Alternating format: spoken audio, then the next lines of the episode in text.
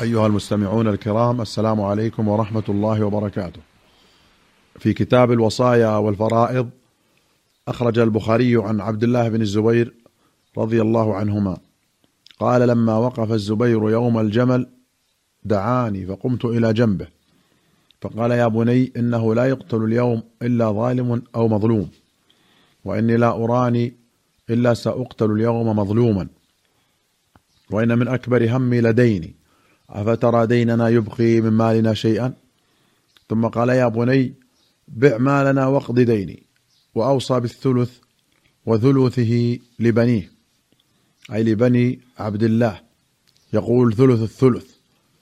قال فإن فضل شيء من مالنا بعد قضاء الدين فثلثه لولدك. قال هشام وكان بعض ولد عبد الله قد وازى بعض بني الزبير. خبيب وعباد وله يومئذ تسعة بنين وتسع بنات. قال عبد الله بن الزبير فجعل يوصيني بدينه.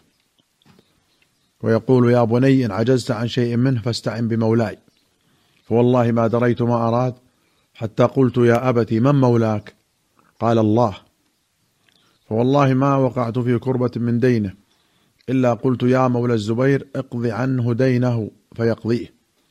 قال فقتل الزبير ولم يدع دينارا ولا درهما إلا أراضين منها الغابة وإحدى عشرة دارا بالمدينة ودارين بالبصرة ودارا بالكوفة ودارا بمصر. وإنما كان دينه الذي كان عليه أن الرجل كان يأتيه بالمال فيستودعه إياه. فيقول الزبير لا ولكن هو سلف فإني أخشى عليه الضيعة.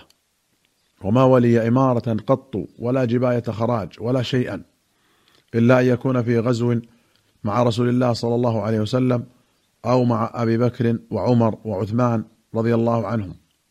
قال عبد الله بن الزبير فحسبت ما عليه من الدين فوجدته ألفي ألف ومائتي ألف. قال فلقي حكيم بن حزام عبد الله بن الزبير فقال يا ابن أخي كم على أخي من الدين؟ فكتمته. فقال مئة ألف فقال مئة ألف. فقال حكيم والله ما أرى أموالكم تسع هذه. فقال عبد الله أرأيتك إن كانت ألفي ألف ومائتي ألف؟ قال ما أراكم تطيقون هذا. فإن عجزتم عن شيء منه فاستعينوا بي. وكان الزبير قد اشترى الغابة بسبعين ومائة ألف فباعها عبد الله بألف ألف وستمائة ألف. ثم قام فقال من كان له على الزبير شيء فليوافنا بالغابة. فأتاه عبد الله بن جعفر وكان له على الزبير أربعمائة ألف. فقال لعبد الله إن شئتم تركتها لكم. قال عبد الله لا. قال فإن شئتم جعلتموها فيما تؤخرون إن أخرتم. فقال عبد الله لا. قال فاقطعوا لي قطعة. فقال عبد الله لك من ها هنا إلى ها هنا. فباع عبد الله منها.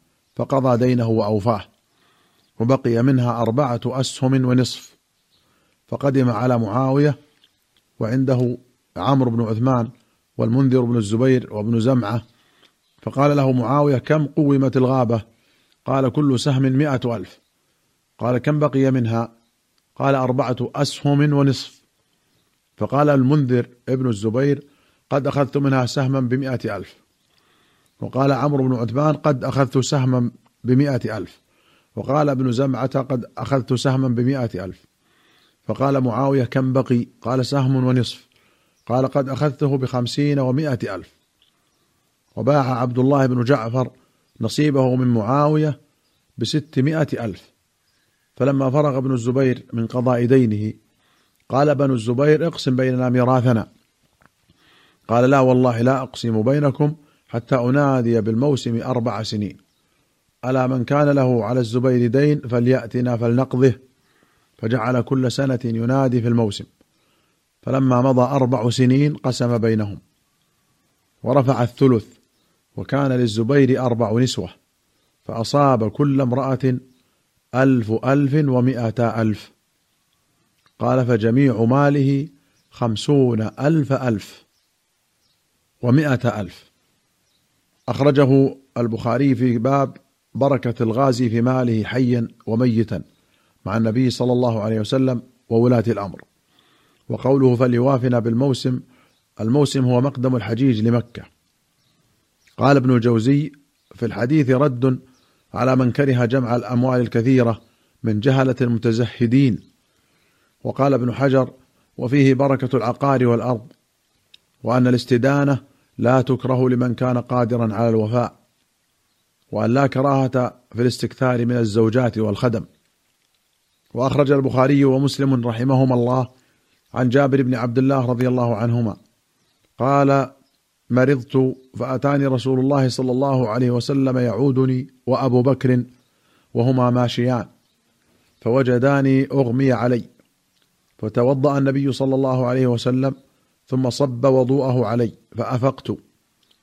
فإذا النبي صلى الله عليه وسلم فقلت يا رسول الله كيف أصنع في مالي؟ كيف أقضي في مالي؟ فلم يجبني بشيء. حتى نزلت آية الميراث يستفتونك قل الله يفتيكم في الكلالة. وفي رواية فتوضأ فصب علي أو قال صبوا عليه فعقلت. فقلت لا يرثني إلا كلالة. فكيف الميراث؟ فنزلت آية الفرائض.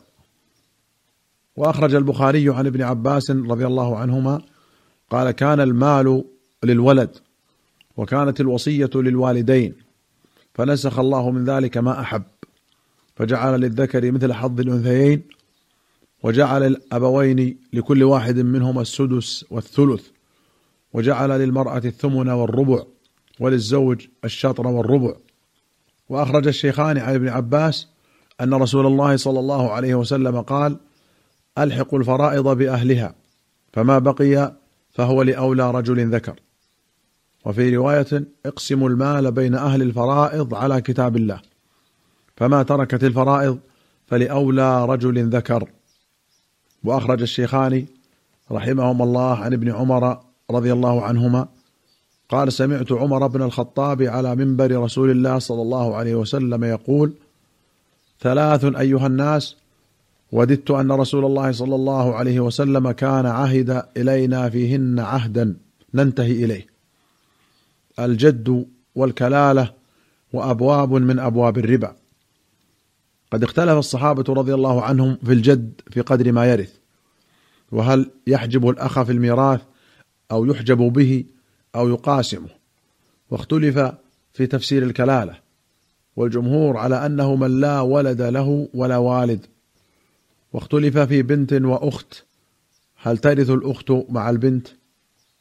وأخرج البخاري عن جويرية بن قدامة ومسلم عن معدان بن أبي طلحة أن عمر بن الخطاب خطب يوم الجمعة فذكر نبي الله صلى الله عليه وسلم وذكر أبا بكر رضي الله عنه. ثم قال ثم إني لا أدع بعدي شيئا أهم عندي من الكلالة. ما راجعت رسول الله صلى الله عليه وسلم في شيء ما راجعته في الكلالة. وما أغلظ لي في شيء ما أغلظ لي فيه.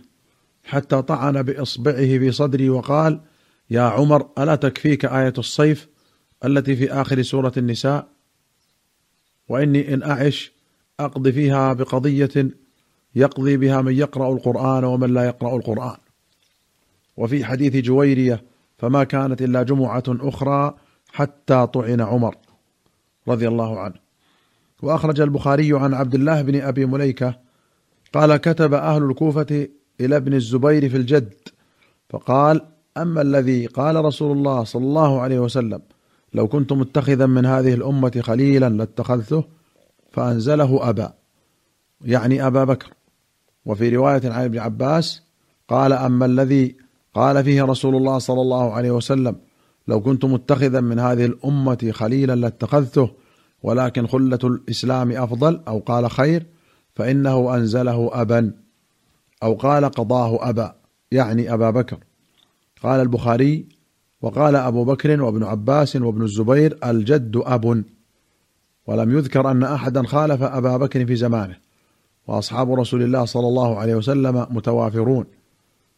ويذكر عن عمر وعلي وابن مسعود وزيد أقاويل مختلفة. أيها المستمعون الكرام إلى هنا نأتي إلى نهاية هذه الحلقة. حتى نلقاكم في حلقة قادمة إن شاء الله. نستودعكم الله. والسلام عليكم ورحمة الله وبركاته.